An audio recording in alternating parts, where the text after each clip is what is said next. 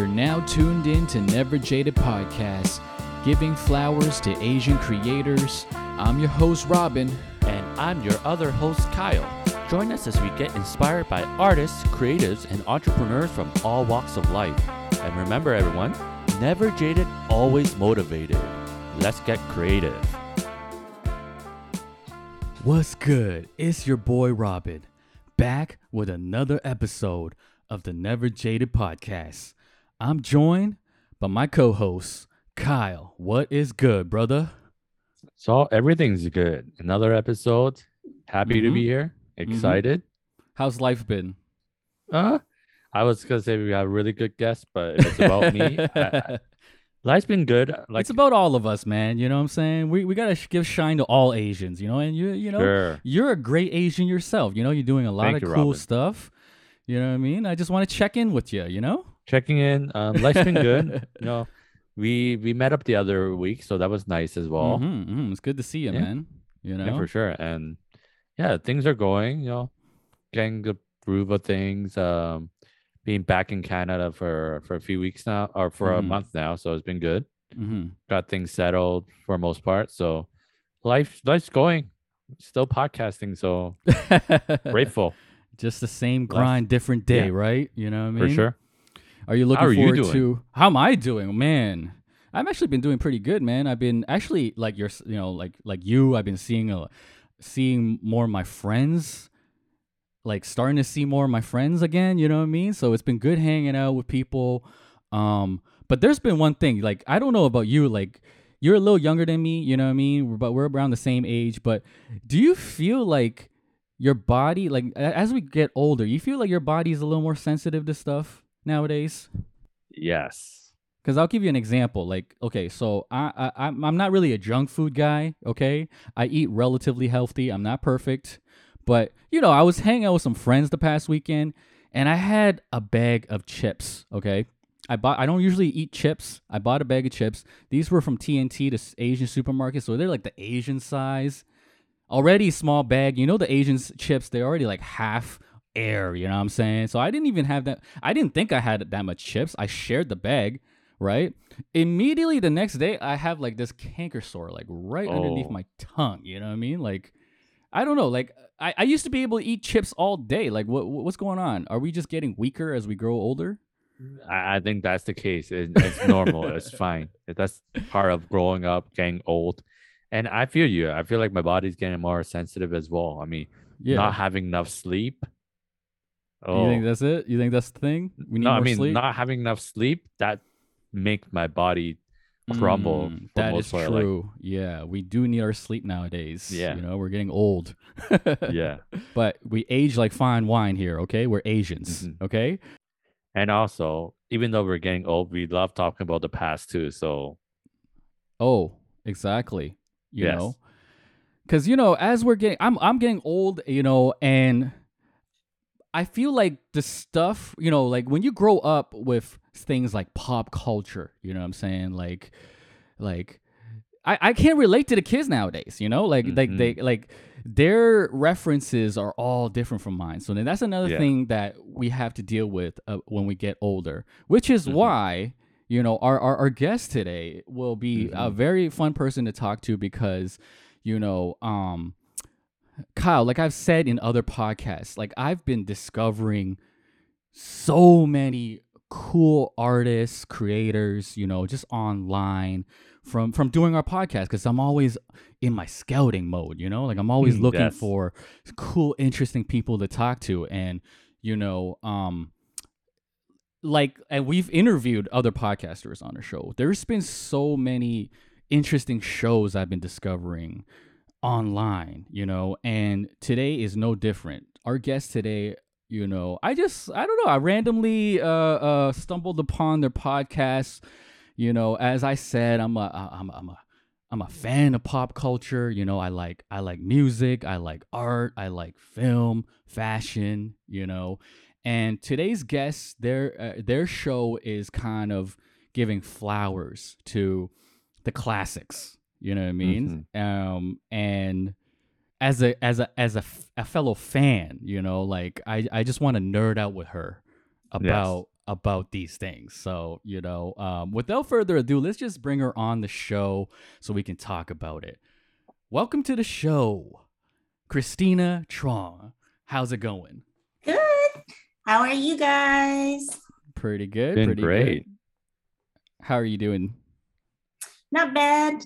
I mean, I feel like every time someone asks that question in the last like year and a half, there's always like a caveat or something. Hmm. like before you used to ask how's it going you're like oh Mhm. fine and Mhm. that was it but now it's like i feel like i need to explain more or something Yes.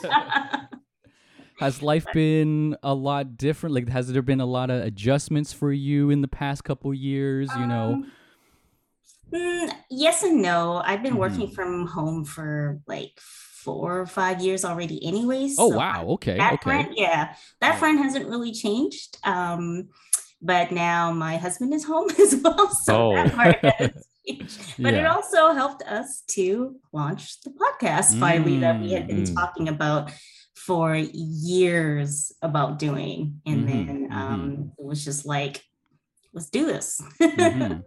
Well, like I said, like I, I, when I was doing a quick dive on Christina and, and her profiles, I noticed that you know, other than a podcast, you do do a lot of other stuff. You know, that's very interesting as well. We'll talk about it. So. Without, you know, I don't want to butcher your resume. You know what I mean. So, um, why don't you um, give the audience like a quick introduction of who you are and and what is it that you're about? You know what I mean?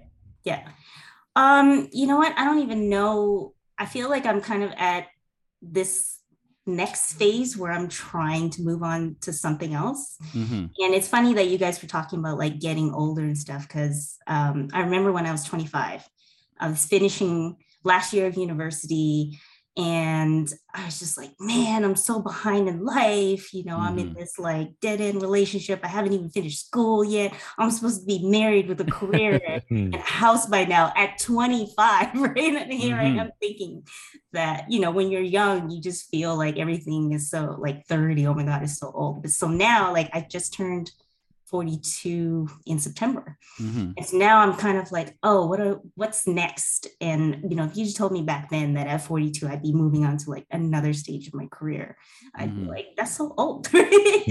So i'm basically um, so i've been a, a web developer. That was my career path in the last since like uh, early 2000s about 2006 i got into it. Um, so it was like a very typical career path. I got started just working at different jobs agencies and kind of like junior developer senior developer that sort of thing and then i Mhm. kind of like fell into teaching um, and then in the last four years ago i decided to um, just go off on my own so that was when I started moving more into teaching web development rather than um, like working as a web developer. I tried to freelance for a little while, but I found that I enjoyed the teaching side of it more than working Mhm. like typical like i just i was like you know this nine to five lifestyle is just is not for me anymore because i was at the stage in my career where it was like either I go into management is sort of like the next career move up. And I was like, I don't really want to do that either. And so I started teaching web development for a while. And now I've been able to do that online. So that's pretty much my day job still. Uh, so, but I've been teaching remotely. Um, most of my big courses are on the LinkedIn Learning platform. So that has given me the flexibility to try to move on to sort of this next phase, which is basically being I don't know, a creator, I guess. That's what I'm trying to So that's where the creator. pod, yep, content creators. So that's where the podcast comes in. Um, and then I'm also trying to explore like more creative things like Mhm. um, digital illustration. We have me and my husband on top of the uh, podcast. We also have like an online store, which is where, you know, our creative ideas can come. I'm actually wearing, this is our logo. It's called Nothing but a tea. Nothing but a tea thing. Awesome. so Yeah. um, this is our little crown logo to go with it. So we that's just a place for us to like when we get ideas like, oh, wouldn't this be cool if it was on a Mhm. t-shirt or something? And then so we throw it on there. So we're both kind of um, trying to explore just more creative pursuits. So yeah, that's pretty much it, I guess. Mhm, so, mhm. and I'm still incorporating, uh, you know, my former career, sort of current, um, with like I have a YouTube channel for all my code stuff called Decoded by Christina. So I'm still doing that. But now that I'm creating my own videos and stuff as well, that also gives me um, just a little more like creative work as well, even though I'm still doing the coding stuff. Mhm, mhm. So Wow. many things. so many cool things. I feel like it's just the the norm nowadays, you know, like we're just doing we're not like focused on one thing. We just kind of Right. like have all our passions that we just pursue. Yeah. Right. Um but I want to bring it back to your to your podcast, you Mhm. know, um they reminisce over you podcast is the name. And um what my understanding is you like you you you guys are trying to give flowers Mhm. to the classics. Yes. Uh, uh whether it's music, Mhm. a, a film, you know, uh, anything in culture. pop culture related, right? Um, it, and you know, as a kid, I you know, I, I I'm a hip hop I'm a hip hop kid. You know, I grew up like b boying, breakdancing. You know, like I Mhm. was very heavy in, into the scene. You know, I always thought. You know, I because everywhere I go, I'm the Asian that's like, you Right. know, that Mm. culture nerd, you know, like Right. that's like hip to the culture. But when I listen to y'all, Mhm. uh, y'all content, I'm like, yo, these guys Go are in. way more into it than me. You know what I mean? Like, you know, I thought, Yeah. you know, I thought I was like high level, but y'all like on some next, like, you know, like y'all go in. So, um, have you always been like into um uh, uh the culture? Like, how, how, how Yeah. like what were you like as a kid? Like, were you into Yeah. the music and stuff like that? Oh yeah, definitely. So I grew up in the 90s. So that was Mhm. my, my formative years was in the 90s. so Mhm. um I started, I mean, I- around and if you listen to the podcast, I say this all the time. I do talk about this all the time. but I started like I, before I would just sort of listen to whatever my older sisters would listen to. Mhm. And then maybe when I was around like 10, 11 was when I started to form my own interests and likes when it came to music. But it was most of the time I'd listen to the radio, I'd listen to like top 40 music and stuff. So whatever was, Mhm.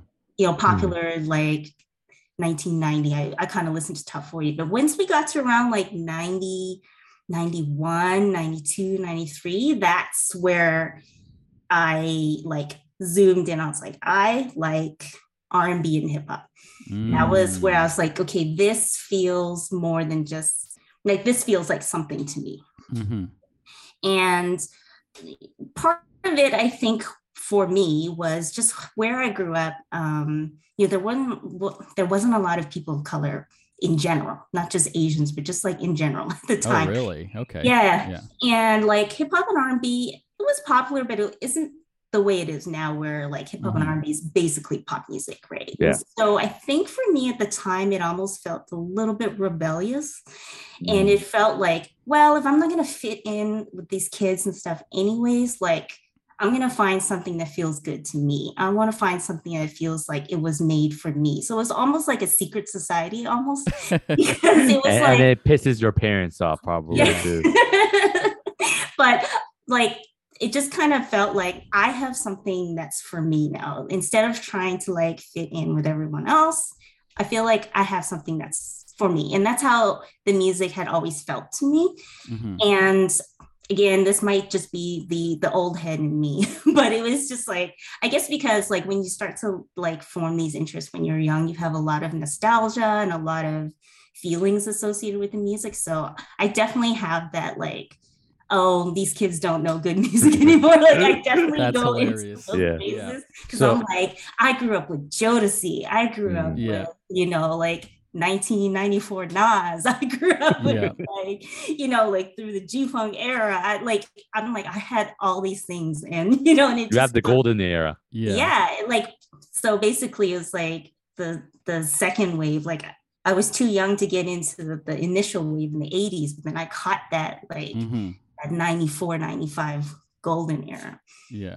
So So so is that true? You're a little snobby with like say the newer culture cuz like cuz like I'm I'm 33 Yeah. right now, right? So I feel like, you know, um I'm the generation after you, Yeah. you know what I mean? so you're kind of like you're you you're old enough to know what i'm talking about but you're young enough to still like yeah that's why like when i talk to people you know older because a lot of friends that are older than me right Yeah. um and they're kind of like you, like oh, like you know, my era is the best. You know, like Right. the other they don't even compare. Whereas for me, I came up in the early two thousands, right? Right. So my thing, you know, like I as a little kid, like yes, I got the little bit of like the golden era, you know, Right. like like the grimy uh, hip hop, right? Mhm. But then I grew up in like the jiggy era, you know. So Yeah. like, I- so my so so so that's why like my perspective is is is a Mhm. little weirder because I appreciate the new kids.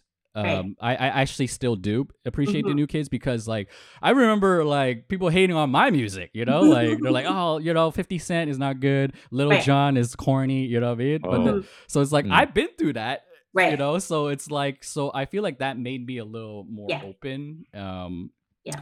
Uh, but but you're, so you're telling me you you you don't really rock you with don't like uh, a lot new of the new stuff. I find that the newer stuff that I listen to tends to be more R and B than hip hop. Mm. Mm. Um, Yeah. with hip hop, it's like there's like a few songs and stuff here and there, or there's artists that you know I like them, but not enough to just actually sit down and listen to the, the album more than once. Like I might try it out. Like for example, I Mhm, like mhm. Megan Thee Stallion. Mm. I think okay. she's great, but I don't really just sit around and listen to her music. Like no, no reason in particular. Like it, Yeah. I don't even know why. Like when I But- hear it, it doesn't sound bad to me. yeah. I just But don't really Do want you kind of feel though we're not really in the day in the era of like listening to the full album anymore? It's just oh, the, Oh, definitely. the single. So that's why it makes Yeah. sense that you're not gonna just listen to the her whole album like that But the thing is, I think I still hold on, hold on to those old habits of um, listening to an entire album. Like I definitely am singles driven because I stream music and stuff.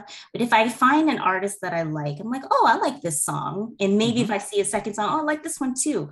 Then I'll actually just look them up and try out a whole album and see how that sounds. So I do do Mhm. that, but at the same time, I think because it's so easy for me to just put on what I want to listen to that it makes me much lazier to discover new music because I'm like, why do I need to try out something new when at a click of a button I could listen to all my old favorites all the Mm, time. yeah, for sure. Yeah. For sure. So- okay, here's another question. Here's another question then. Um how do you feel the about the direction of say even just hip hop, you know, like cuz you know nowadays uh I don't even know what you would call it now. Is it still mumble rap or is it like the more melodic stuff, right? You know, like- yeah. like like these kids are bringing it to these weird places um Mhm. are you are you more because even like you know um like i said i was in breakdancing you know like breakdancing is very um because they were exploited in the 80s so uh you know in the 90s the, the resurgence like all the og's kind of was really protective of it so Mhm. uh, uh um but in hip hop there's not really like that so like you're kind of have the free reins to like explore um Mhm. so how do you feel like the direction with the music is going is it still hip hop or do you consider it like it's not even Mm. hip hop anymore and it's kind of its own thing you know I think that it still is hip hop, but I also think Mhm. that pop is hip hop or hip hop is Oh, pop.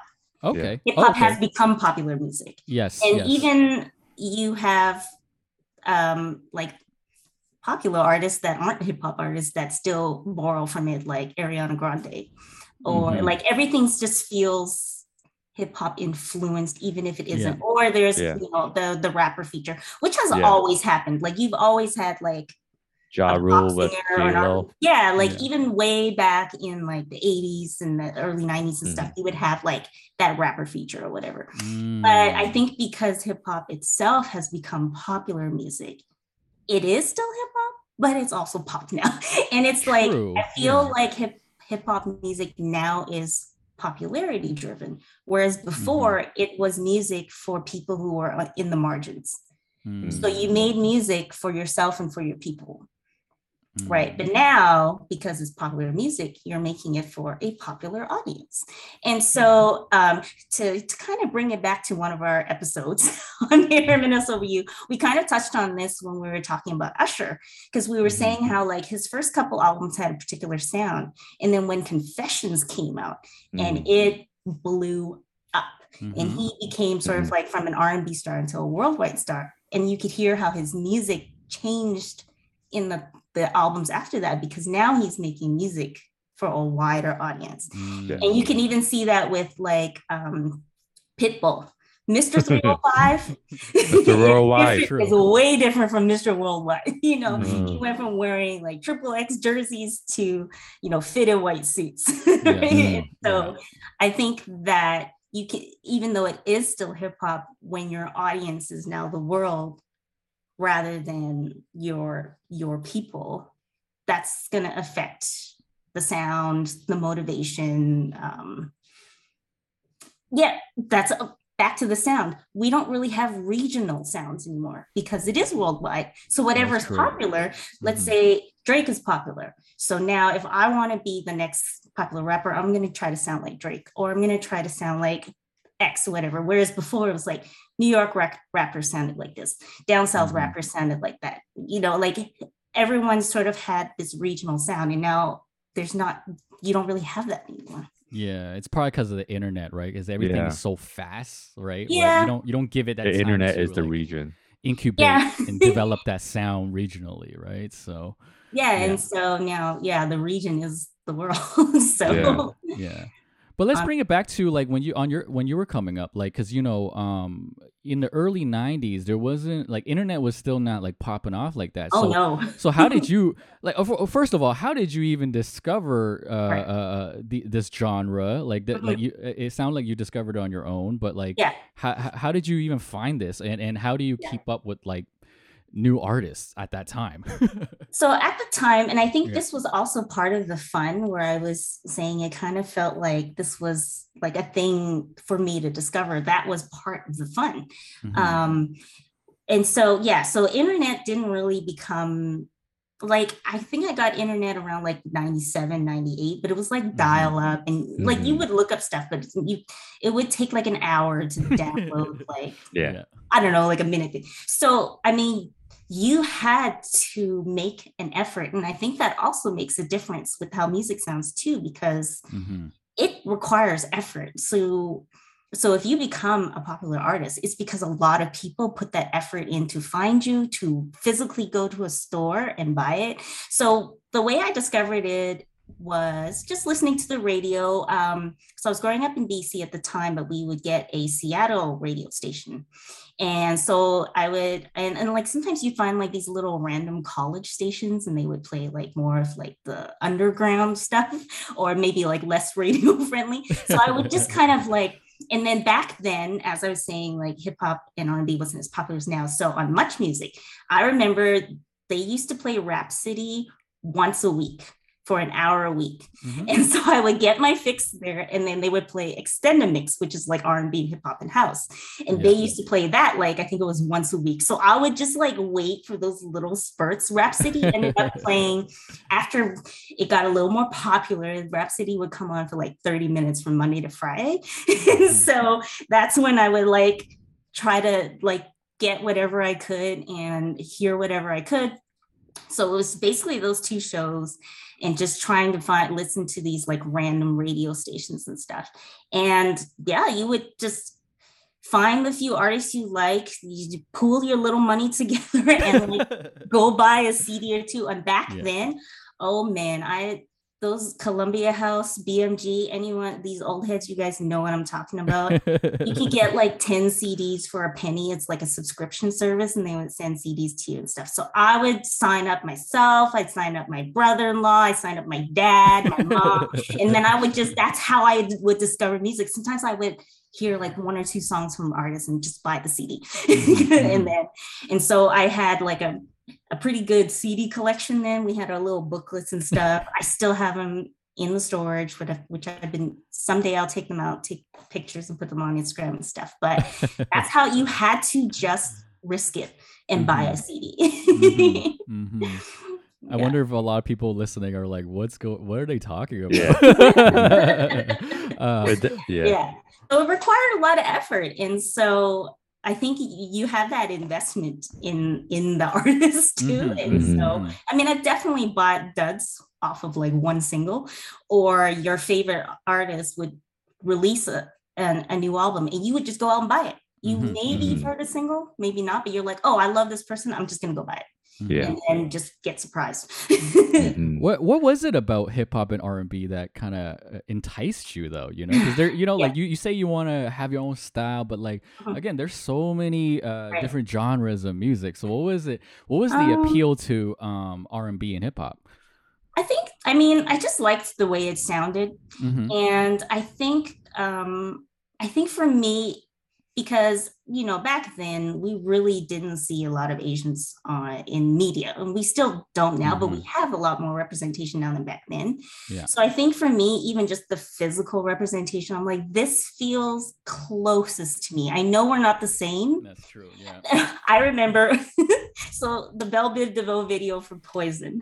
And okay, misogyny aside, the girls the video. So the, okay, they have the girls in the video, and looking back at it, now, I'm like, these girls look like prostitutes because they have them on the street in the dark, and they're just kind of standing on the Yeah. doors, wiggling and stuff. And so Mhm. I remember there was this one girl. So I was like, you know, I wasn't, I was not a skinny kid and I wasn't fat either, but you know, when you're young and people are like, oh, you're chubby, blah, blah, blah. So I Mhm. was very self conscious about that.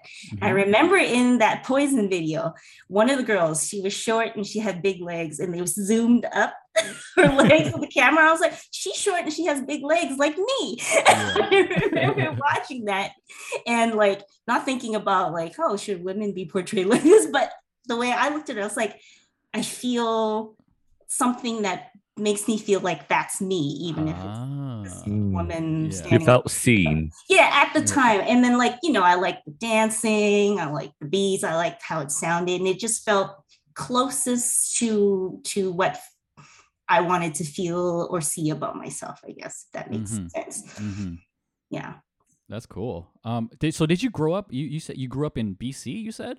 yeah so i grew Yeah. up um in abbotsford and it's Mhm. like 45 minutes or so from vancouver um so it's not really it was a lot smaller when i was growing up there it's, it's not really a small town but it just um had like a kind of a small town feel and it lacked a lot of diversity and so that's what Mhm. made it feel like a small town And when did you move to Toronto? Um, when I was uh 21, so 21, that was like 2005. Yeah. I don't know, something like that. Yeah. And how or did you? 2002. I don't because I so I left BC and I went to San Jose, California for a year. Oh, okay. Um, because my sister was living out there at the time, and I was just like, I am ready to leave this town. I need Yeah. to go somewhere. So I was like, Yeah. I'm gonna go back to school. My sister was out there at the time. And I so I was there for a year, but then I was an international student, so it was like really expensive. So I'm like, okay, so I got to go back to Canada, Mm-hmm. going to Toronto. Because the reason I ask is, um, you know, because we got a lot of culture here too. Oh. You know what I mean, in terms of music, arts, and all that. Mhm. Um, um, uh, like, were you up on um, uh, Canadian uh, hip hop Yeah. and R and B? You know, like. I was familiar with Canadian hip hop, but I was definitely listening to a lot more American hip hop growing up. But you know, I knew the Kardinal, Shra- Mm. Choclair. I remember when I came to um, when I first moved here, and I was at uh, Yorkdale Mall. I saw a Ghetto Uh-huh. Concept. I was Oh, like, nice. "Hey, I know those guys. I've seen them on TV. Yeah.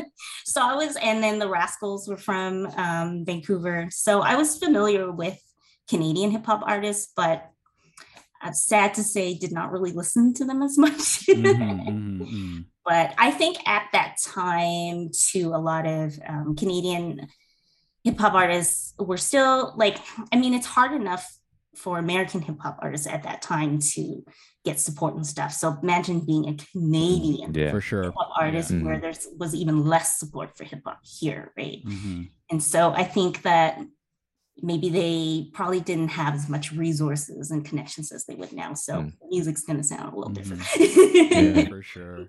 Yeah, and, and before we go on, you mentioned like you grew up in BC and moved to Toronto. Yeah. And Robin loves asking this, so I'm gonna ask for him. which which coast is the best coast? East Coast or West Coast? Uh, definitely, I definitely prefer Toronto, culture wise. Yes. But- Finally, Robin. Finally, I Robin. do prefer uh, Vancouver or West Coast for aesthetics. It's much Mm. prettier and nicer, and I hate that it's so cold here. it is pretty cold here. Yeah. Yeah. And when you mention like the culture, what specifically is it so different between East Coast and West Coast that make you love East Coast so much Yeah. more? Well, I mean, I've been away from BC for what, like 20 years now, or so, almost 20 years.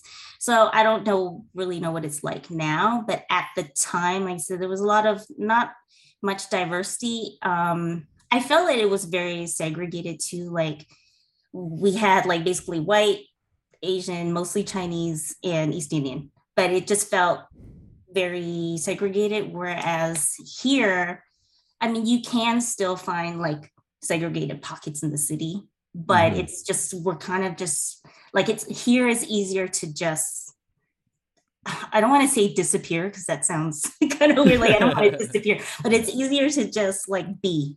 Yeah, you're accepted. Like it's like Yeah, like you can Yeah, find yeah. it. It was easier for me to find my people. Whatever. Yeah. Yeah. Whereas when I was growing up over there, it was like I like I just kind of had to just take with what I was given, like make Mhm. do. It just felt like I always had to make do. Whereas here it's like, okay, I I have choices.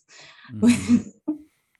Um, I, I have one more question about the- all the pop culture stuff before we move on to your other stuff. Like, I really want to ask because you know, uh, uh, again, I don't really talk to a lot of um, fellow Asians that Mm. are like this, like they're like culture geeks. You know what I'm saying? Mhm. Like, you know, um, so you know, as Asian kids who grew up with in the culture, you know, appreciating like black artists, c- uh, art, music, films, um, you know, especially in the past few years, you know, uh, we've seen people get called out, like you know, like Awkwafina, Awkwafina.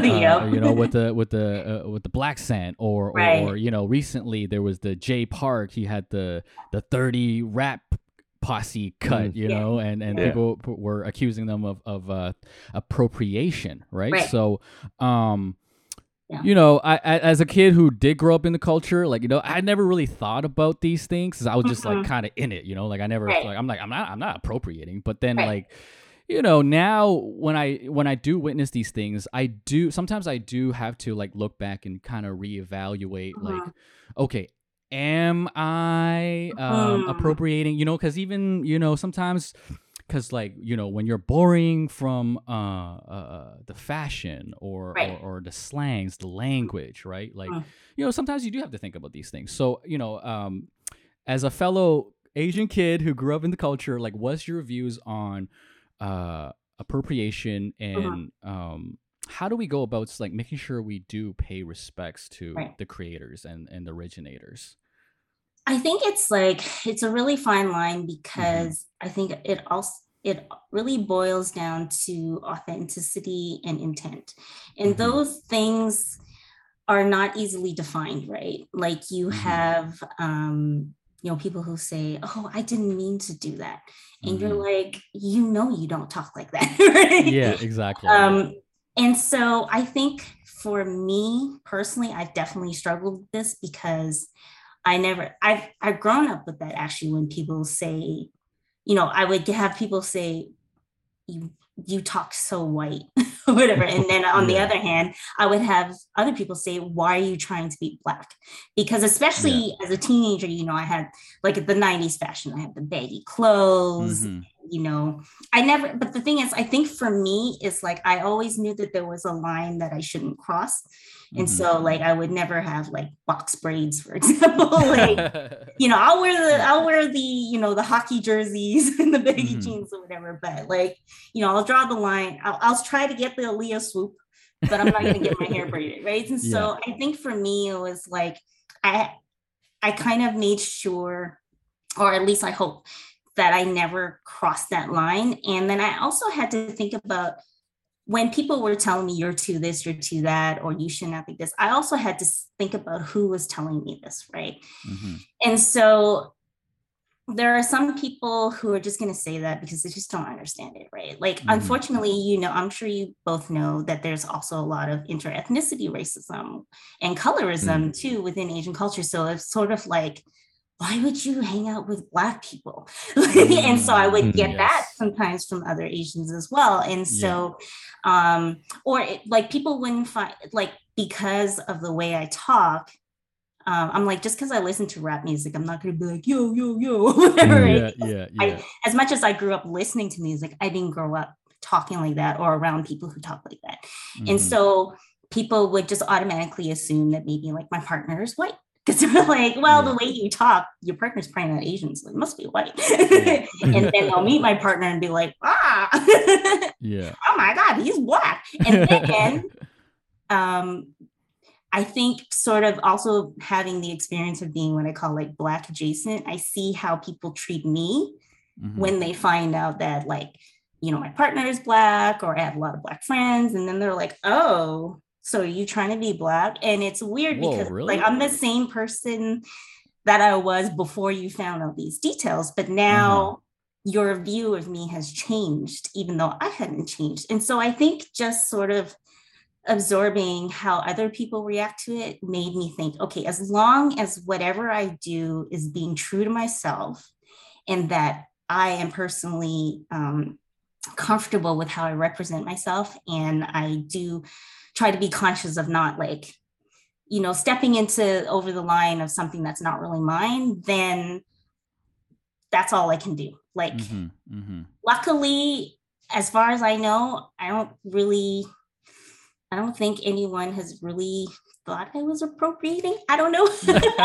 but at least no Yeah. one's told me to my face. I mean, there, like I Mhm. said, there's been a few people that say you act to this and to that, but those people's opinions have always been a little bit like those people have said that to me, their opinions have always been a little clouded by their own judgments of me. But I don't feel like anybody has seriously said that to me. And like, even like, yeah, I just, I think it's just about understanding that everything is not for you, which is Mhm. also where appropriation comes in. Mhm. Uh, is people think that everything is for you just because I like it, so it's mine. I can do whatever I want with it, and that's not necessarily the case. Like, say for example, I'm a huge Beyonce fan, but like when Formation comes on, I'll enjoy it, but I'm gonna Mhm. enjoy it like from the sidelines because I know Mm. that that song is not for me. Mhm, Like mhm. it's for me in the sense that I can enjoy her music, but I'm not gonna be like, "Hey, ladies, let's get information," and just Mhm. like you know what I'm saying. Mhm. Like I understand, or like brown skin girl or something. Like there are specific songs that I can enjoy from a supportive sideline point of Mhm. view. An ally. Yeah Of and Mhm. and also that too is like i just don't you can't like if you want to be like truly part of the culture then it can't be a big deal you can't be Mhm. like i'm an ally or you can't be Mm. like i Yeah. have black friends you know like you Yeah. can't if you're Yeah. going to make these statements then you're not really like if you're so conscious and you're wearing this like a badge then you're not really part of it Yeah, it can't be performative, right? Yeah. Yeah. Um. Okay, but I like you know um. Do you, you br- bring up some great points, and I think um we do have we we do speak on like a consumer uh, perspective, but like you know even the, some of the examples that I brought up when you're someone that's like kind of like in entertainment and you're kind of profiting off the Yeah. culture like what, what's your views on that like how, how do you Mm. view like even that jay park situation Yeah. because you know it, on one hand it's like yo they are they're just hip-hop kids you know Yeah. they, they just love the music and the culture so Right. Um um it I, I do feel like they they probably do just genuinely love the culture but Right. there is a line and, and, and, Mhm. and so like how do you feel um when it's like people in entertainment like even with Aqu- awkwafina like you know Yeah. um were you offended by uh, uh these things that happened again i think it's sort Mhm. of it's it's hard to say because um again it's your interpretation of it like i Mhm. get why people are are upset with awkwafina and i get why Mhm. people are upset with jay park with jay park i hadn't seen what happened recently but i know there's always you know just because he's like rapping and stuff right yeah but when I was first yeah. introduced to him, like when I first discovered him, he seemed cool. Like it, it didn't Yep. seem, it didn't to me, it didn't feel forced. Mhm. Um, now, if he starts dropping N words and stuff, then we might have a problem. Right. and that's where I Yeah. start like, there's Yeah. the line that you can't Mhm. really cross. Then that that might be a problem. So I haven't seen what happened to him recently, but me personally, he, I just didn't feel like he was his the way he is is forced, and Mhm. I, and with Awkwafina when she first came out, she to me she just seemed more goofy Yeah. um and i think i didn't hear that blaccent that much Mhm. but i do get what people are saying me personally i'm like i don't care but Yeah. Yeah. i definitely do because i think the problem with a lot of um the discussion around this now and i hate saying this but you know there's nuance right Mm. and so on one hand i definitely understand that she had this this character she kind of like has taken off now that she's like a movie star Mhm. but then you can't get mad at her for not having her blaccent in a, a movie Mhm. when she's playing a certain character. Like that is different because now she's an actress in a movie. Mhm. But if she talks a certain way in an interview over here and then talks a certain way in an interview over there, that's different because that's supposed to be her. But then you can't get mad at an actress for being an actress Mhm. right and so i think sometimes when we have this discussion it's kind of like an all or nothing right Yeah. Yeah. but then i saw true. her response somebody asked her about it and she just gave this like well um i don't know that's it Yeah. That's true. That was So, pretty like, bad. Yeah, That that was- was- that like, was come on, girl. Like Yeah. people have been talking about this for how long? you- have you given should have an no answer. Thought? Yeah, like Yeah. how have you not given this any thought? Because every time Bruno Mars gets asked a question, he always is like, he's ready with an answer, you know, because he's heard this already. He's thought about this. And I I feel like he's been more thoughtful about how he has portrayed himself and he always gives credit where credit is due, blah, blah, blah. So he's obviously thought about this. With her, it's like, I can't believe you have no answers when this is what all people have been Mhm, talking about. sure. Like, Yeah. how many at least the last two years i would say Mhm. like after crazy rich asians i think that was when like the conversation really came up Yeah. and so for her to not Mm. have an answer at this point is is kind of strange That was pretty disappointing because it was a perfect uh, opportunity for her to open up that dialogue and just Mm. talk about like what you just said. You know, like everything we just talked about. It would have been a perfect uh, moment for her to do that. But I don't know. It's very hard So to what- navigate. yeah. You know, what, because what are your specific specific thoughts on her, Robin? I never really heard from you. And again personally it's hard to say because like i can't really speak for everyone you know Mhm. personally i was not offended Mhm. um, Yeah. but i also do get again like like uh, christina said i also do get why people uh, would be you know and, and and that's valid too you know like just because i'm not offended doesn't mean like nobody else should be offended right um, and it, and and it, it's, it's a very tricky thing to navigate because like even on the flip side you know like let's not even just talk about like black culture you know like even asian culture right like Mhm. there there's how many times uh, uh uh like you know like the white girl mahjong or you know like Mm, uh, uh little things that nuances that people like you know like they they they like borrow from the asian culture but like it's kind of like stereotypical right Mhm. and, and to any any other person who's non-asian it might seem like yo it's nothing it's just a joke or or it's just like they're just showing appreciation but to us it's offensive right so mhm. uh, that's why in the same vein, I can't really say. Um, I can only say like how I feel, uh, but I can't disregard every any other any Mm. other people's views on it because like you know at the end of the day I'm not black, you know, like so Yeah. um I can't say like oh I'm not offended, so you shouldn't be Mhm. offended, you know. Uh, but I think we should all be open to the dialogue. I think that's that's all all, all, all what I would have to say. What about you, Cal? Yeah, I, I think with Awkwafina, it's a very special case where it seems like her blaccent kind of thing really just dropped once she got the Mhm. accolades for her movie, and every uh, interview after that, she speaks like she's I don't want to say normal, but like how like you would think she would speak versus the, status whole black yeah the Yeah. status quo but like it's a little weird because before she kind of pop out she was with this called awkwafina kind of like you know uh character or whatever and with that she was definitely not speaking how she's speaking now Mhm. in like normal interviews or when she's doing shows and whatnot. So it's kind of begs the question. So you've been doing that, but then you suddenly drop it when you get famous, or like again not addressing the issue of blaccent when when like people in the black community have constantly be asking you that for so long and yet you don't do it hmm is like is one thing where it's like you can be like oh i don't i'm not ready to talk about it but when the whole community keeps asking and asking so for so long and you still don't have an answer for them it's kind of like hmm but you're also saying you you like the culture or like you would you you're into the music and all that stuff but you're Mhm. not respecting the community at the same time Okay, Kyle. How about I, I got another question? Like, because Awkwafina and the Jay Park situation is a little different. I find. How did you feel about the J? Like, did, did you see the video, Christina? Did you see the music video? For it was Jay Park? related to The Jay Park, the thirty No. rappers. Where No, I didn't did the see that. Kendrick Wait, Lamar DNA. oh yes oh, Oh, yes no. that one Oh, so yeah. you don't you don't even know about that one? Okay. no, so, I think I saw some people saying stuff about Jay Park, but I didn't like dive Oh, into it. Oh, okay. So basically, what happened was, um, Jay Park, um, he released this like rap video, right? Okay. And and and the purpose of the rap video is like Kor- show Korean pride, and he wanted to you know give flowers to upcoming um Korean rappers.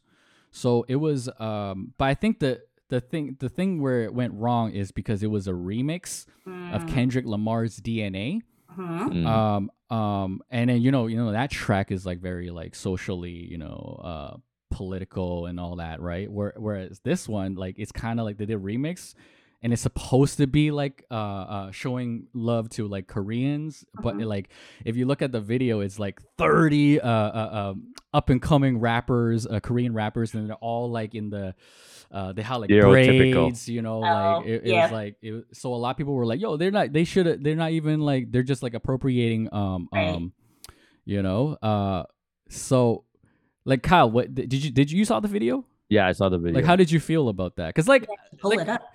it's weird because I like I I didn't feel like offended offended, but like it was weird, right? So I can see how if you were uh like it's like someone it's like someone making like a 30 30 rapper cut with like, you know, Chinese aesthetics. It, it, it'll be feel Mm. very very weird, right? So I'm I, I have to think look it up.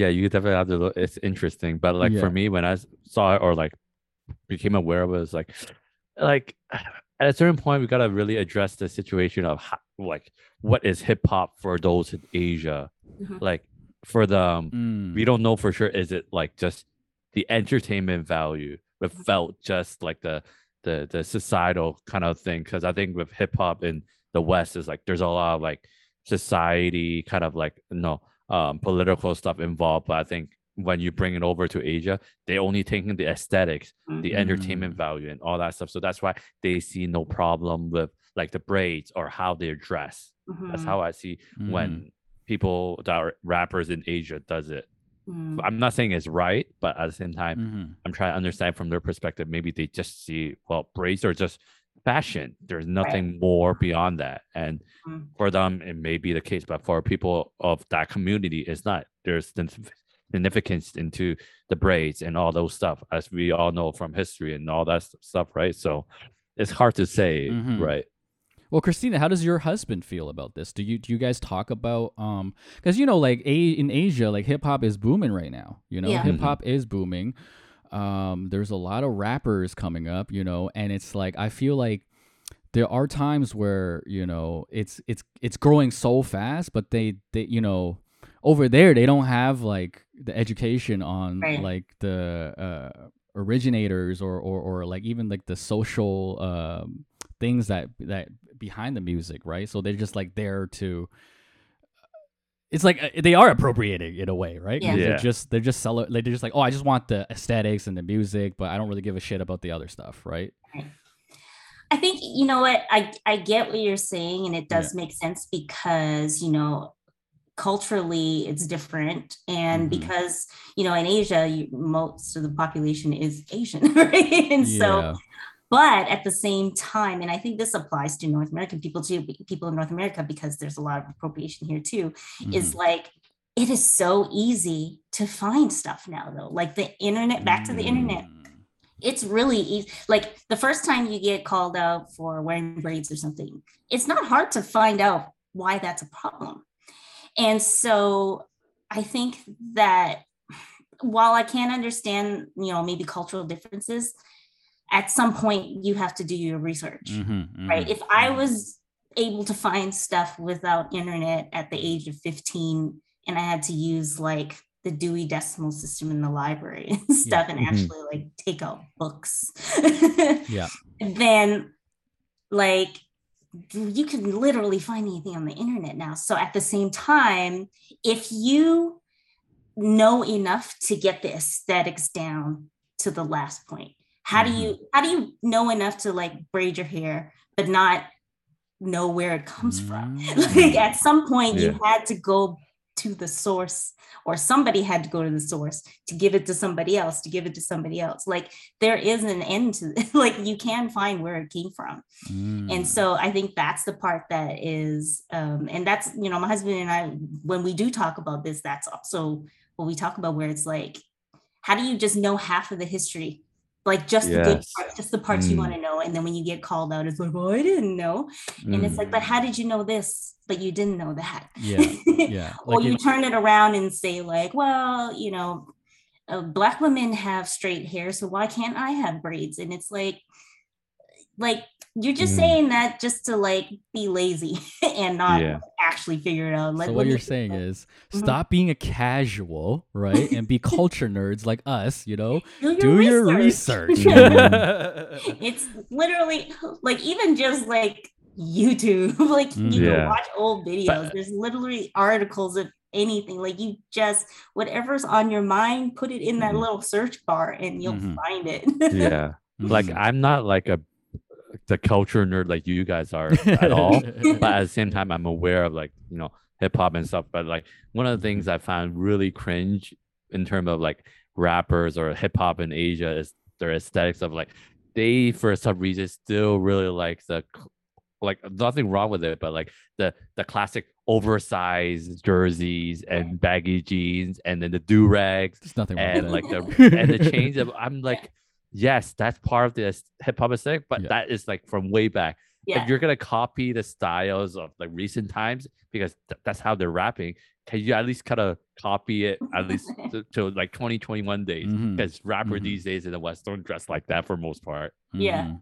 maybe they prefer the classics too Yeah. but then the, but they the, the but music they be but they be is- mumble rapping yeah i was about to say the music is more current day but the style is more 90s hmm, that's interesting Mhm. yeah when i see them with do-rags it's like well, you don't even Yeah. need it Like, like do you- why do you know what do-rags for yeah. Uh, do, the do rags is, is problematic, but you know, Yeah. everything else, oversized jerseys, I'm, I'm down Yeah. with that. I'm okay with that. Yeah, I'm Well, okay the with that, but 90s it's- fashions are Yeah, making yeah. a comeback. Yeah, exactly, exactly. I, Yeah, I think um yeah. because even in um breakdancing, like you know, I always bring it back to the b boying, but like you know, um a, a good thing about like how, how the b boys do it is like the education. So Mm-hmm. there's a lot of um teaching the youth. You know, there, there's the saying each one teach one, right? So Mm-hmm. uh, the OGs really like own the history, Mhm. and um a lot of times you know like in breaking like every move has a history. Every certain like even like a certain posture or like the way you Yeah. do things has a history and a story behind it. Mhm. and uh, uh and then breakdancing does a really great job at teaching these things uh, uh and explaining or even giving credit to like okay that this person created this you know and this is their story right? Whereas like i think that is lost in the music Yeah. because there's no like you know like even like new like OGs they hate they don't they don't really teach the new generation or maybe it's a little different now like you know they, they do show love but then you know a lot of times it's like it's the new versus the old right like it's like new gen like they don't respect the old gen and the old old gen they they don't respect the new gen and there's no like teaching moment there in Mm. the music so maybe that that, that requires a little more education in in, Right. in, in that sense yeah, if that and makes sense again, I think Yeah. just just with it being just more pop culture now and more consumer driven. mm-hmm. I mean, there are still people who you know aren't just trying to make a like a pop song or a hit song Yeah. or whatever. I, I'm sure someone's gonna hear this and be like, "Well, what about so and so? What about so and so?" Like, I know yeah. there are other artists out there that are still, you know, trying to keep it the way it was originally or whatever. But Mhm. Um, I just think with A, it being so easy to just put something up on the internet verse and it just being popular culture, like, yes, you can have more education, but the people have to be open to to getting the education too, Mm. right? So back, I used to teach um, at a college out here, and I remember my first year teaching. I would have like a group of students that were just, you know, they were superstars. They picked up everything. They were like sponges, you know, they learned quickly, blah, blah, blah. And then most people kind of fell into the middle where, you know, they were mostly getting it, but, you know, like let's call it, say, like the B's and the C's. There's the A's, B's, C's. And then Mhm. there's this other group that would just couldn't figure stuff out. And me being a new teacher, I was like, maybe it's me. Maybe I'm not explaining things well enough. Maybe I'm not giving them enough resources. Maybe I'm not whatever. So I was like, okay, let me let me get better at this. So, you know, I gave them more resources. I gave them more examples. I tried different teaching styles. I tried this and that. And then I found that those AB students, no matter what I did, they they would soak up everything I gave them. And the more that I did, the the the D students, the lazier they got. It was Mm. just like I would give them more information, and instead of just looking at it, they would just be like, "Can you just tell me?" And so even if we provide more education, they have to actually want it. And Mm. so, and it kind of goes back Mm. to when you're asking me, how did I even find this stuff pre-internet and being Yeah. in like kind of a smaller city? It's because I wanted to. Mm. Like, how was I in Abbotsford, like reading Malcolm X at 14 in the city that's growing and learning about that? I read, I remember I read Malcolm X, Queen, and um, Roots like back to back, and I was like, whoa, yeah. just like discovering this something I would never hear in school. I wouldn't hear like my peers or my friends. I wouldn't see stuff like this on TV necessarily and stuff. So if I was able to do that in the 90s and um you know, even just like finding the music and stuff took more effort and stuff and like figuring out how can I be a part of this culture without like overstepping my boundaries? If I could do that as a teenager in the 90s without access to the world, how can people not do that now? Mm. Especially when they've been called out, if Yeah. we're talking about celebrities. Right. Um, so I didn't see the Jay Park thing, but i have been obsessed with reading about Jesy Nelson from Little Mix. Mhm. Oh, blackfishing. yeah. Mhm. And I'm like, she's been called out about this like for the last two years at least from what I was reading. And she's still Mhm. like, I didn't know I was doing that. But They're just you know, doubling down on like Yeah. being naive about it rather yeah, than and it's like, really- how could you not know when people have been saying this? But then you also have people who say it's okay. Like, you know, she's got Nicki Minaj in the video, she's got Mm. Diddy in the video. So now she's like, well, if I was doing something wrong, then they wouldn't have supported me.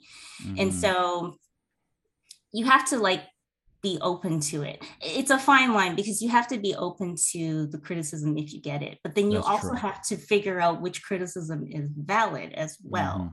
And so if you have a lot of people telling you you're fine, you're fine, you're fine, you have a lot of yes men around you, then you're never going to figure it out, right? Yeah. yeah yeah so i i agree i agree so like christina says you know just be like the 90s kids put in a little more work you know yeah. And, and, and do the research man you know and show in terms love yeah in terms of research even though you say like if for the kids if they don't want to find out or they don't want to know they don't want to know but if say they do want to know what are like at least music wise you think they should go back and you know find out more about if they really want to know the culture are you, are you talking about the golden nerd. era gems oh it doesn't have to be but like okay let- we- i mean we could go yo christina why, why don't you drop your you know top five dead or alive See, I can't do a top five. Well, first I will say, listen to my podcast. They reminisce over you because Mm. the point of the podcast is part reminiscing, but Mhm. also part deep diving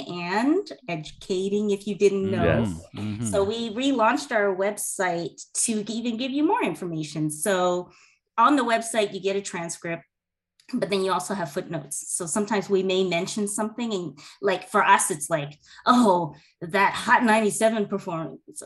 and someone else would be like, what, what's Hot 97? What are they talking Oh, about? And so, you know, we'll have like little references That's and footnotes and stuff to that. So you can like do your research all in one Mm. spot. Mhm. But in terms of like, I mean, if you're into, okay, so I guess maybe I'll do hip hop first or rap, and then I'll say R and B. But if you want to discover like the golden, the second golden era, I can't really talk about the 80s because I wasn't there, but that mid 90s definitely. Um, see, Nas's first album was like a big deal at the time. It's a little dated now, so half the album sounds a little dated, but there are definitely still some gems and definitely something worth um, like discovering if you've never heard it before, especially because he's still making music. So it's good to go back to that. And um, I was a big, I was a big East Coast fan, but then I loved Warren G so much Ooh. that I had a T-shirt that said G Funk era made. and I used to wear that until like the shirt stretched out. So definitely Warren G's first album. Um, let's see, who else did I really like? Um, Mobb Deep, Mobb Deep's first album. That's my that's my face. And as much as we talk about these mumble rappers slash sing song rappers, they were doing a lot of singing back then too. So Bone Mhm. Thugs and Harmony, Oh, want to yes. hear some singing rappers? That and it's almost Halloween, so Bone Thugs music is kind of creepy too. So it's, this is a good season to be Yeah. listening to some Bone Thugs. Was that how was that four? I think that's a good list. That's a good Yeah. list. What about you, Robin? You know? Oh man, let's not, you know, like, like I, I, just listen to Christina's podcast, you know, because I don't want to cause mad controversies with my list, you know. And Uh, Christina, what about for. R and B?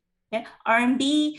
Um, oh my God, SWV's first album. I've been listening to that for days. Um, because when we think SWV, we always think like Weak or I'm So Into You, but there's definitely some album cuts that if you want to know what like 93, 94 sound R&B sounds like, give it to me. SWV album cut. Mhm. I love it.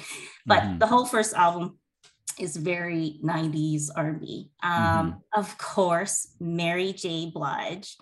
The first album is a great introduction to her, but that second album, My Life, that is like the best. like that's easily top five for me. Mhm. And definitely Jodeci.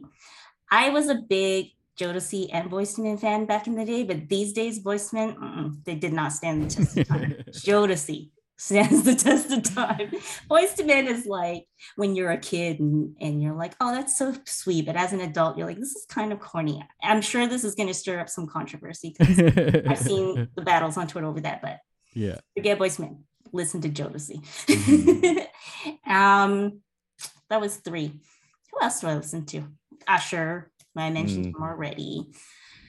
Um, Teedra Moses, which was our first episode of the uh, podcast. She's definitely one of those like she's not 90s. I think she came out more early 2000s, but she's Mhm. definitely definitely an underrated R&B artist that deserves more listens. Mm-hmm. That that's amazing. Uh, I have one more question. You know, before we, yeah, I don't want to take out too much of your time, but you know, I just thought of this in my in my mind. What's your most controversial hip hop or R and B or maybe pop culture? What's your most controversial opinion? My most You know, controversial. I'll give you an example. Like I have Okay. a lot of hip hop controversies. You know, like Oh. like my my my like I m- myself personally. This is personal. and you know, Okay. I'm not. I'm not. You know, like i i i liked. I prefer Nas's. It was written over Illmatic. That's my contra- hip hop controversial opinion. So like, you know what? I don't really find that controversial. oh, you don't find that controversial? Because I I No. talked to some people and they're like, yo, what?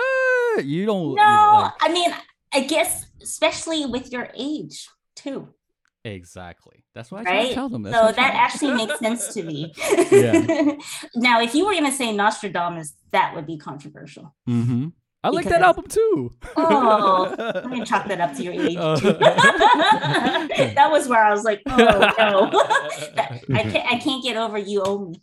Uh, I'm a hipster. What can I say? You know. but I'll yeah, like forgive you. yourself. You're like 10 years younger than me.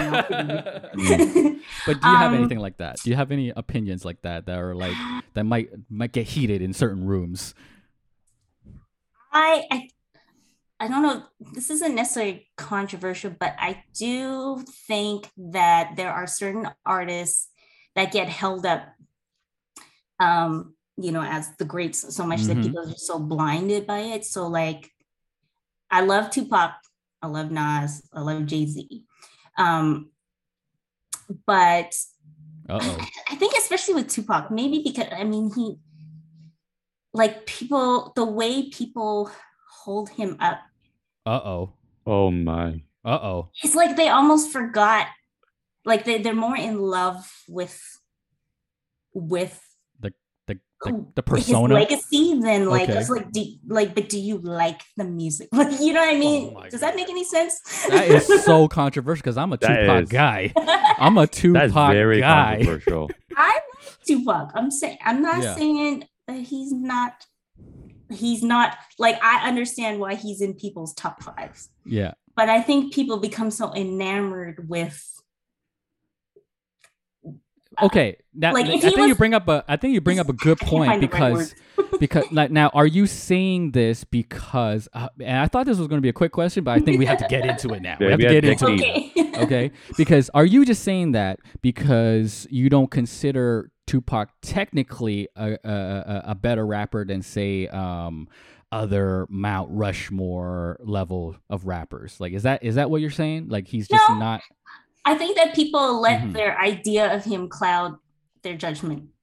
Like it, it, it seems like okay. On the other hand, of not knowing your history, I think there Mhm. are people who, okay, maybe this is more of a controversial opinion. Oh. We're gonna get off a little. Tupac kind of plays into it, but I think Okay. there are some people who know so many facts and know so much history, but Mhm. don't understand like the culture okay that they know what they're supposed to say, Oh. but they don't really understand it. So when you say top five, you're like Tupac, Biggie, Nas, Jay Z, because they know those are the greats. But like, Mhm. how do you really feel? Are you just saying that because you know that's what the hip hop heads want to hear? Are you just saying that because you did do your history and you know that this is the right answer or whatever? So I just sort of feel like, um, especially because he's no longer with us, that Mm. that he's an easy person for people to latch onto for legitimacy. I love Mm. Tupac. So that means I understand Do, do, hip-hop do you feel like like as, do you, because do you I feel don't like feel the same or or do you feel like a lot of people are like say they love Tupac because and Wu Tang, that's leg- another good example too. People who love yeah. Wu Tang are like, I know every word, every song, but Mm. it's like, but you still like you don't realize you're appropriating. You don't Mm. realize you're slightly racist sometimes because you know all the Wu Tang lyrics and like yeah, so. yeah, yeah. So I think, yeah, yeah. It's it's So- weird because maybe it's again because of our different uh, generational gap. Mhm. Um, because for me, Tupac meant a lot. You know, what I mean, Yeah. even when I was in high school, it was like Nas and Tupac was the dudes. You Mhm. know, like and so the songs to me, like yo, they meant a lot to me, man. Like, cause it Mm. was so, cause it was like you know, Biggie is a technically good rapper. You know, and not to say his his subject matter is dope too, right? Um, but Tupac is like it's like emotion. It's like poetic. It's like emotion. So it's like Yeah. I don't know, man. I, I don't know No, about. I, don't know- I yeah. definitely yeah. agree that he deserves to be up there with the greats, but I Mhm. think I'm not wording this very well. I think what I'm trying to say is because people know he's a great, that they feel like this will Mm. Or- legitimize oh. them yeah. Yeah. by And- saying Yeah, it's like it's, it's, it's like people Yeah. saying Nas is the best. Like even to me, Yeah. like like I'm gonna be honest. Nas is one of my is in my top ten. He's in my top five even. Yeah. But like I can't say I listen to him all the time. I can't say I listen to him all the time. You know, what I'm saying? that's what I'm saying. That's Yeah. what I'm saying. But it's like it's like people just know that you have to say Nas. you have to say, You know, yeah, you I think that's what I'm trying to say. Like, you don't have Yeah. to say Nas, you don't have to say Tupac, you don't have to Yeah, say exactly. I mean, No, if you, I, feel that. But it makes that. sense if you do. yeah. But if you want to Mm. say, I don't know, somebody else. like I like I, I told I get what you're saying now. It's like Mhm. you respect them. You respect them as the greats. But yeah, personally, it's like how I said personally, I think it was written is better than Illmatic. I'm not Yeah. disregarding Illmatic. I think Illmatic's still legendary. mhm. But personally, uh what I like to listen to is it was written. Right. Like I'll listen to that all day. was solid too. Yeah. So But so I yeah. think again, like with your age, like because when um when Illmatic came out, I think I was about 14, 15. So at that time, Mhm. and then he was very like, and he was a new artist. I was like, who's this kid? Right. Yeah. Yeah. But so that would have made you a kid when that came Yeah, out. I was a little kid. You wouldn't have had, yeah, you wouldn't Yeah. have had that same anticipation or whatever. No, for so sure. it makes for sure. sense. Kyle, I think you wanted to ask something. No, I I was gonna say like you, you kind of explained like oh people pay the respect Yeah. of, like of Tupac, but I think it's more like they know more about his legacy rather than the music itself. Like I'm Yeah. not saying the music is not great, but I'm saying like people think the legacy. Oh wow, like all the stuff he has able to Yeah. accomplish in so little time be- before he was he passed away and stuff. That's what makes him so great. I think some people get clouded by that. Like look at all the all the things he left behind and Mhm. everyone is loves him and all that stuff. But I think that what make him a top five for a lot of people. Yeah. And I want to be like, you weren't even there. Oh, that hurts. That hurts. I was there. that hurts. I wasn't there. I wasn't there. I was way too young when he was in his prime, but I love. Yeah. Yo, Tupac is Tupac is my favorite man. Like he's a dope actor too. Gridlock'd, Mm. Gridlock'd is like my favorite Tupac movie, and it's like the guy's Poetic amazing. justice. Yeah. so, uh, man, we, we, we, we that that that took a long time. You know that that was a. you know, that's the thing with that's the thing with uh, when you get into like these pop culture discussions. You know, like Mhm. Mhm. it just sp- like you know we might have to do another episode on this, but uh, you know, uh, before you go, like. I actually wanted to get a little bit into your coding stuff too because Sure. like I thought that was pretty interesting, but we don't have to we don't have to go too in depth. But like I just Okay. wanted to know like how did that how, how did you get into coding? Like how how Uh, like it yeah. seems kind of random with like with someone that's like so into Yeah. uh hip hop and R and B. like how how did that come uh, come in as a passion? Um, I think I always, I always um, just kind of like tinkering with computers. Mm-hmm. Um, You know, I was like the computer person in my house. Like every time, like, Mm. oh, I can't print this thing, or Yeah. can you make me a sign, or whatever. Like Yeah. I was that person, and I was like on the internet and all that stuff. Oh man, I used to go to these hip hop chat rooms too. Oh wow! Yeah, remember message boards? Oh, yeah. I didn't do it too much. I creeped a little bit. I was more about the chat rooms. Um, Yeah. But yeah, so I was always just kind of like interested in kind of like computers in general.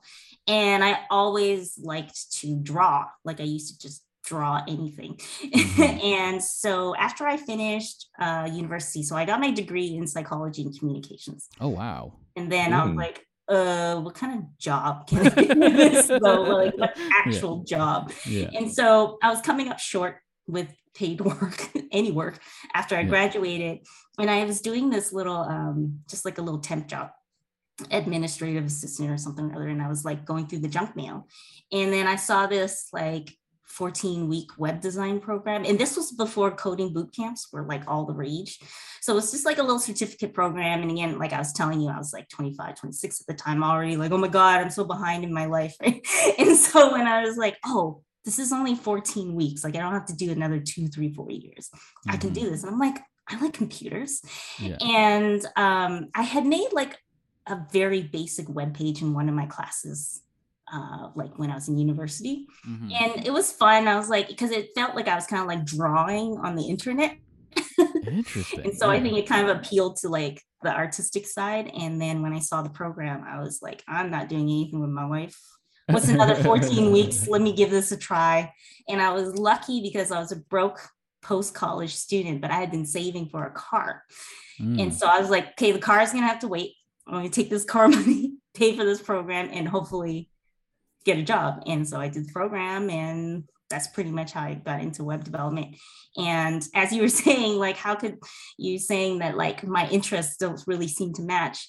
And that was also something that I was kind of like focused on a while. Like after being working for a while, like, you know, when you're new, you don't want to like shake the table and stuff. But Mhm. later in my career i started doing more like community work and trying to like increase diversity and just sort of like show people that like you can do this even if you're not sort of like stereotypical what we usually see coders or are like Mm. Yeah. and that's also kind of like with the teaching and stuff too, because I found that even for myself, because when you're doing web programming or any like programming in general, you constantly have to learn because things are always changing. So even when I was trying to learn new stuff, I would watch these videos or take a course, and I just like I couldn't connect with the instructors because there's also a very like the the culture in tech is can be a little bit not welcoming to mm. outsiders. And so yeah. there was always kind of this air of like, oh, you're not a real developer if you do this, that, and the other. And so I even found learning was hard for me as someone who was working as a developer because I still had to deal with the you're not a real developer if you don't know this already, or just the way the pres- um, information was presented just didn't speak to me. So that was another reason why I gravitated towards teaching because mm. I'm like, well, if I want more people like like me to come into this industry, then maybe they need to learn from someone that they can relate to. Like I had my college students uh, rebuild the um, OutKast at Last website because I just came back from the concert. nice. so I was like, oh, instead yeah. of making them build like your typical Hello World website, I'm like, yeah. let's go rebuild this OutKast website because I just came back from the concert and that's all I want to talk about. awesome. and so the students were like, oh, this is fun. And I remember they, in their like goodbye card they gave me at the end of the semester, uh, one of the students wrote, um, please don't leave us forever, ever, was oh. like, cute. that's, sick. that's sick.